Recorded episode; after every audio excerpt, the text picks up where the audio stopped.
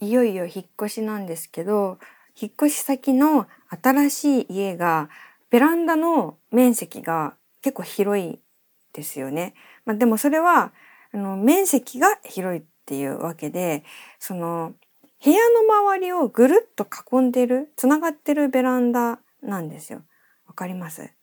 で、それをあの、うちの父に言ったんですね。今度の家のベランダこんな感じで、こうぐるっと部屋の周りをこう繋がってる感じのやつなんだよって。そしたら、なんかお父さんが、あ、じゃあベランダで、なんかみんなで焼肉できるやんって言って、いやいやいやいや、あの、総合的な延べ面積が、あの、大きいだけで、あの、すごく細長いのよって。その細長いのがめっちゃ繋がってるだけだからもうまさか焼肉なんてできるわけないんだよって言ったらお父さんが じゃあさあの縦に列になって焼肉すればいいじゃんって言ってさしないよ？しないよ？みんなで縦に列になってベランダで焼肉しないよ？なんでそんなさ、一人焼肉専門店みたいな並び方でマンションのベランダでさ、焼肉しなきゃいけないの？藤岡みなみのおささらないと。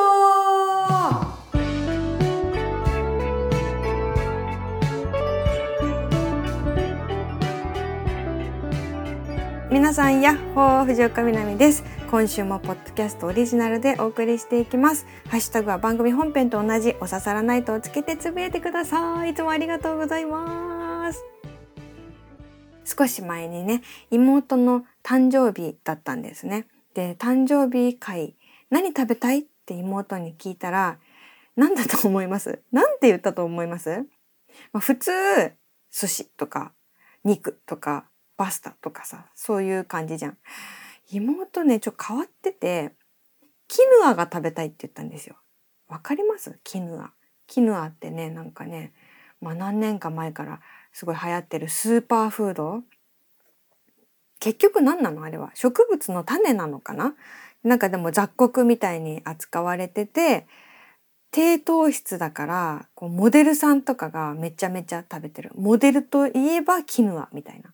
でなんかおしゃれなサラダ屋さんとかにもキヌアサラダ必ずある。キヌアね。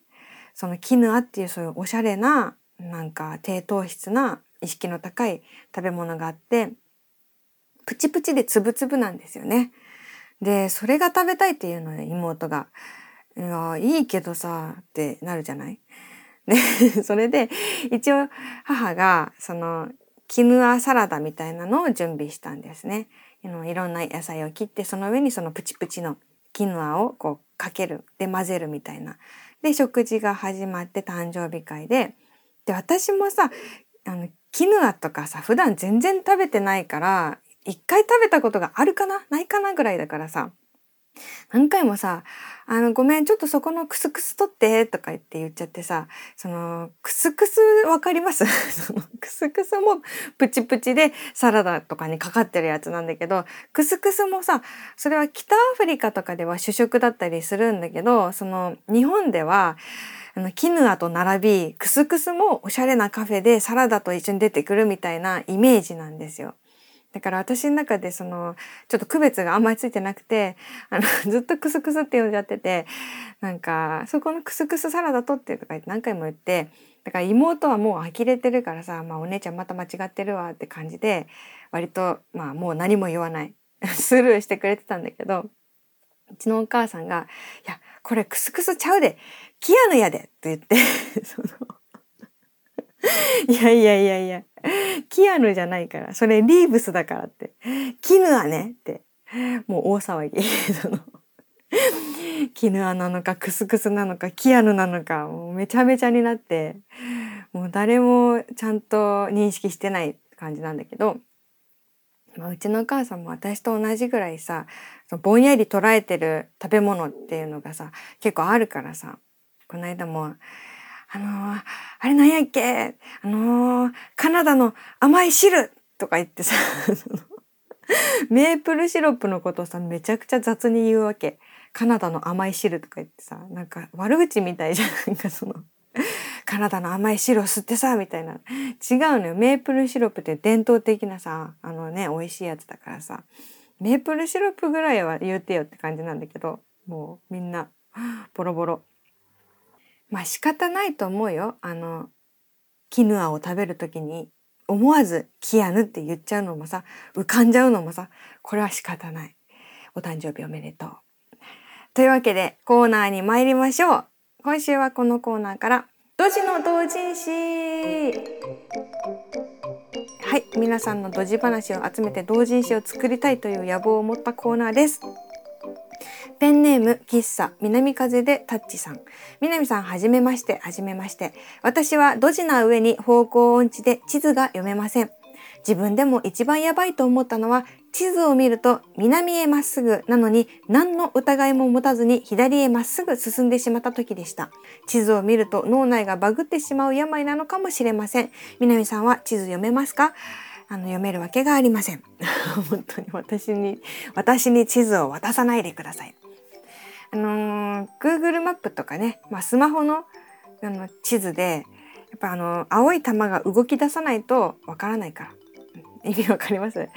あのさスマホの地図で見るとさ便利だけど自分の現在地がさこのなんか点滅する青い丸みたいなのでさ表示されるやん。でその丸が右に行くのか左に行くのかを確認しないとこの地図がどっちを向いてるのかっていうのが分かんないわけ。それでさいつもその地図をぐるぐるぐるぐる回してさなんか見てさ私の進んでる方向が前になるようにこの地図をねこうぐるぐる回すんだけどそもそも地図って回しちゃいけないみたいなんよ。地図が読める人は地図のこと回さないらしい。うん、あと青い丸が動くまで待たないらしい。だからさこっちだって思わずに一応当てつっぽうに歩いてみて青い丸が青い線こう案内図の線と真逆に行ってるなと思ったらあの反対に歩くみたいな。同じ人いますか？じゃあ続いてのコーナー。どないする？こんな時どうしてる？と他の人に聞いてみたい日常の疑問を募集しております。赤羽モンキーさん。みなみちゃんワンシャンハオ、ワンシャンハオ。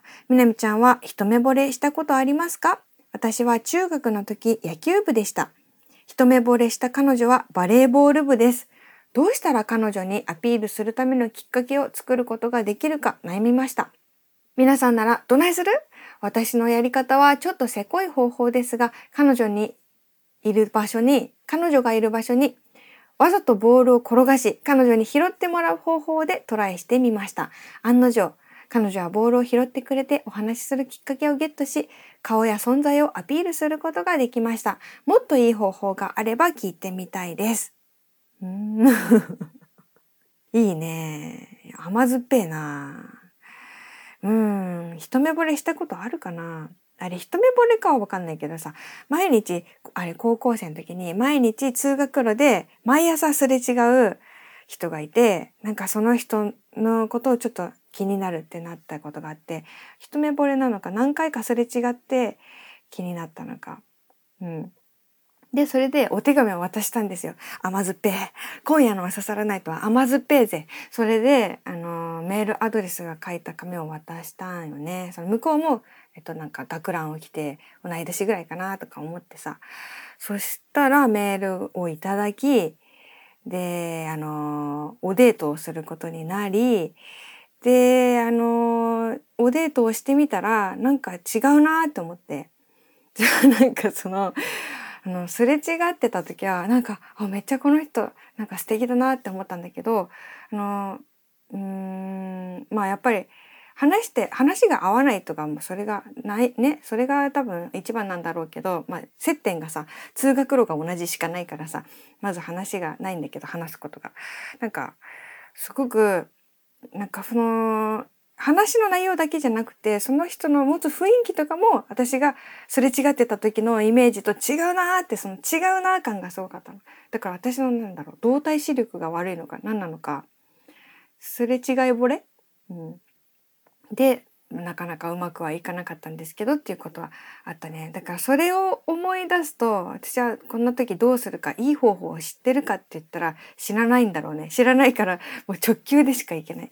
あのあのねメールアドレスを渡すっていうその でも別にさアドレスを渡すってさ別に告白ではないからさ、まあ、ほぼ告白みたいな感じかもしれないけどねあのー、そうそう別にそこまでやってもそっからあのそっから始まりだからその時は別に大丈夫だったんだね。あの勇気があったんだね。たださこれさこの話してる甘酸っぱい話を話してる私も、まあ、35歳。で赤羽モンキーさんももう150%中学生ではないじゃん。その現役中学生じゃないじゃん。今更さどないするって言われてもさなんかお互いさめちゃめちゃ過去の記憶を引っ張り出してこう話してるの面白いよね なんかこのコーナーもどう？タイムスリップ相談室っていういやあの昔に戻って相談するあの時どうすればよかったんだろうみたいなことをまあ自分が昔の年齢のつもりであのこうエピソードを送ってもらう。まあ逆もありだよ。未来で起こっってないことを相談するもありなんだけどタイムスリップ相談室っていうコーナーどう？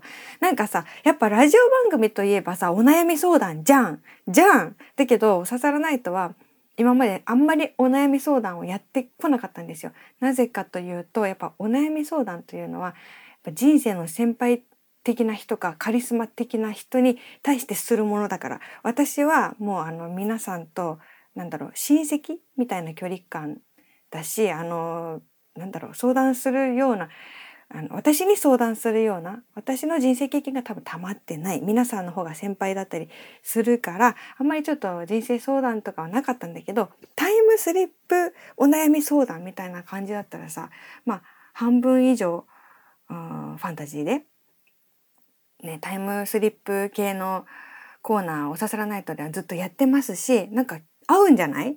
ね。これあのもしかしたらねラジオ番組っぽくなるんじゃない？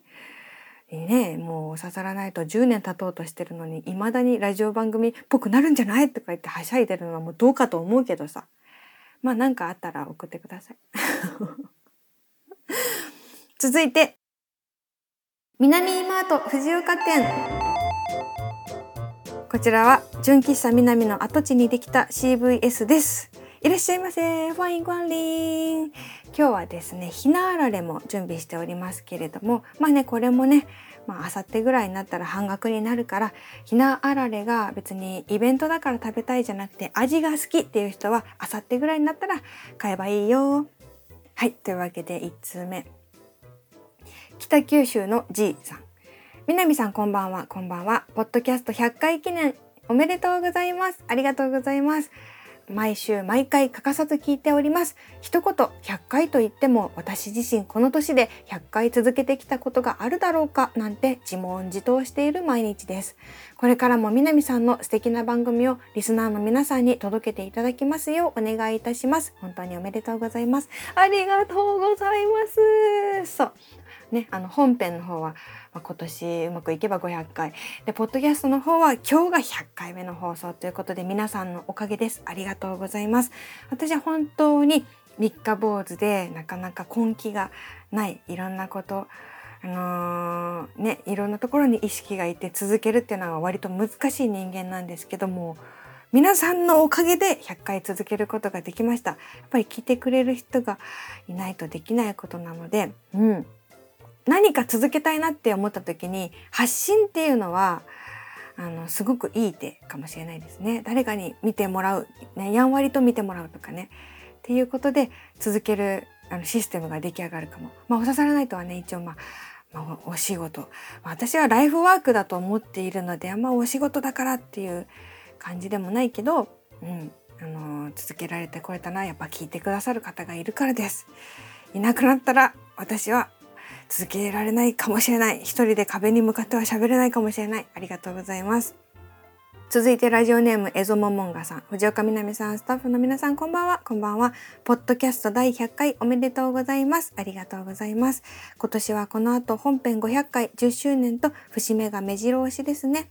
南さんとスタッフの皆さん、そして南さんの生み出す世界に魅せられたリスナーさんたちがこれまで大切に築き上げてきた唯一無二の番組南さんのお話を聞けるのを楽しみに1週間頑張っている人も多いのではないでしょうか。私もそんな一人です。おささらナイトが南さんにとっても心地よい時間であってほしいこと、また末永く番組が続きますよう願っています。ちなみに100回記念の試みとして番組中100枚のトランプでタワーを組みながらお便りを読むを思いつきましたが 沈黙と悲鳴あふれる放送になってしまいそうな気がして提案を断念しました。これからも刺さらないと楽しみにしています。ありがとうございます。エゾモモンガさん一緒に考えてくれたんだよ。100回のね。スペシャルで何をやったらいいか。提案を断念しました。うん英断ですね。やっぱり私トランプタワーやれと言われても3もいかれへんもん。あの100100トランプタワーできるわけがないな。うん、でもねリスナーの中に誰かはいるかもしれないよね。じゃあさ今度さもしなんか500回記念とか10周年記念とかなんかできるとしたらさやってくれる？隣で。500とかは大変だから100枚でいいから私が喋ってる間に隣であの誰かあの生贄のリスナーが100枚トランプタワー立ててくれる？やだよね 続いて藤岡みなみさん、スタッフの皆さん、こんばんは、こんばんは。おささらネーム、柿の外しと申します。毎週本編とポッドキャストの両方を楽しく聞いております。初めてメールします。ありがとうございます。アメリカの俳優で歌手のウーピー・ゴールドバーグとキューピー・コア・ゴールド の 言葉の響きが似ていることに気づいてからウーピー・ゴールドバーグの名前をど忘れすることがなくなりました。これからも番組を楽しみにしています。ありがとうございます。面白確かに似てますよね。あの響きっていうか字面がめっちゃ似てる。このお便りの。ウーピー・ゴールドバーグさんは天使にラブソングをのあの女優さんですよね。キューピー・ゴールド。うん。なんか全然違うものが似てるってなんかほのおかしいねなんかこうニヤニヤしてしまう嬉しさがありますけど本当にウーピーゴールドバーグとキューピーコアゴールド全然違うよね。皇帝ペンギンと厚生年金ぐらい違いますよね。なんか最近おささらナイトではにわかにこう集まってきております似てる言葉。似てる言葉のコーナーもねあったらいいのかもしれないですね。続いておささらネームたまさん。100回記念メールテーマたい焼きの正義のコーナー。私もたい焼きは厚皮あん少なめがいいです。なんなら一匹丸ごと全部生地でもいいですがあんを入れるとしてもタイの腹綿ぐらいの量で十分です。まだ出会ったことはありませんがそんなたい焼きが理想です。なおあんよりもクリームの方が好みです。ないからそんなコーナー。たい焼きの正義のコーナーないですよ。まあ、すごくラジオ番組っぽい、テーマだと思う。うん、たい焼きの何派？何派っていうのはなんか、うん、そうですね。私もなんなら生地でもいいって言ったらそしたらなんかもうベビーカステラ食べてろって言われるかもしれないけど違うんだよな。あのなんかムラのある感じがいいよね。たい焼きのさその尻尾の方はちょっと硬めのところもあってでもなんかお腹の方は柔らかくてみたいな、うん、ね。何を言ってるんだか。なんかあれも好きだよ私は。あの白いたい焼き。一時期めっちゃ流行りませんでした？なんか白いたい焼きの店とかもできてすぐなくなったけどさコンビニとかでも売っててさ中にさなんかカスタードクリームとか入っててさ白いたい焼き。ね。もう餅じゃんって感じなんだけど。うん。ありがとうございます。100回記念。メールテーマ「たい焼きの正義」のコーナー。幻だ。続いておささらネームポルティ。275さん深川市46歳の方です。南さんスタッフの皆さんお晩であります。お晩であります。ラジオ放送でパーソナリティが脇処理問題を熱く語るなんてそんな番組他にはないんですよ。ごめんなさい。それがおささらナイトの魅力となっています。めんどくさいイコール大事なこと。この変換素晴らしかったです。まさに言葉の魔法です。また、面倒で臭い。この組み合わせが良くないのでは？ならばいっそ面倒すっきりフローラルとか面倒うんこはいい匂いとか変換どうでしょう？おーそうなんですよ先週ねめんどくさいっていう言葉をどうやったら置き換えられますかっていう話をしてすごく反響があったんですけどなんかこのポルティ275さんのメールを読んでめちゃめちゃひらめいた。めちゃめちゃひらめいたのでよろしいでしょうか？それではこのコーナー、ポッドキャスト100回を記念して生まれたコーナー、面倒いい匂い。大事なことはめんどくさい。めんどくさいのは大事なことというわけで、めんどくさいと思わず言ってしまいそうな出来事をいいエネルギーに変換してなんとか乗り切るコーナーです。皆さんもね、ぜひこの面倒いい匂いのコーナーに面倒なことを送ってください。今週こんなことがあって、これがやり直しで、あー、めんどかったってことを送ってもらうコーナーなんです。でね、めんどくさいって思えば思うほどめんどくさいし、やっぱこのポルティ275さんがおっしゃる通りで、臭いっていう言葉がもう良くないじゃないですか。だからね、いい匂いにしていきましょう。じゃあ今週の面倒いい匂いのコーナー、私から参りたいと思います。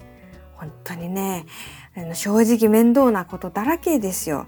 この1週間ぐらいね、1日2時間以上、だいたい夜のね、21時半ぐらいからちまちまコツコツ確定申告の作業を進めてたんですけど、まあ、ほぼ終わったけど、まあ、確定申告ってピンとこない人もあの職業世代の方もいると思うんですけど、まあ、ざっくり言うと所得とか税金の計算ですね。まあこれがめんどくくく耐えろ耐えるんだ藤岡みなみ耐えるんだめんどくくめん面倒めんどいい匂いなんですよ。うん、耐えました。めんどいい匂い。うん。でも本当に大事なことなんですよね。大事、めちゃくちゃ大事なことなので、しかも自分のその活動を振り返ることもできるし、終わった後は本当に無事終わってよかったっていう爽快感がものすごいもうね確定申告やったことない人にやらせてあげたいぐらいのそう本当にそれはもう凄まじい爽快感があります。ねえ羨ましいでしょ？羨ましくないか。本当に。だからね本当にやってよかったなって感じなんだけど、まあ、やらなきゃいけないことだからみんなやってほしいんだけどね、あのー、ごまかそうとしている一部のあのー、なんか不誠実な大人がいるという話題もありますけどやるべきなんですけれどもこのね面倒だなーっていうモヤモヤこれは何かと言ったら達成感の予感なんですよこれは。実は。モヤモヤの正体。あー面倒なことが。あーこれからやんなきゃいけないかもしれない。あれは達成感がこう来るかもしれないという予感を感じ取ってるんですね私のなんかこうアンテナが。達成感の香りなんですあのモヤモヤは。と思い込んでいきます。皆さんもねだから面倒だなーって気持ちになったら面倒いい匂いてこうこう言ってみてくださいこのね面倒くさいという感情を克服することができたら私たちの2024年すごくいい年になるんじゃないかすごくいい年というかちょっぴりだけいい年になるんじゃないかというふうに思っておりますというわけで100回記念鳴り物入りで始まったコーナーなのでよろしくお願いします。面倒いい匂いがあったら送ってください。宛先は南アットマーク stv.jp です。いや、こうやってね、皆さんとやりとりをしながらメールを読んで、その読まれたメールを別の人が聞いて思いついたことをまた送ってくださって、このディスカッションですね。ディスカッションの中で私がこれだと思ったらコーナーにしていく。これがおささらシステム。うん。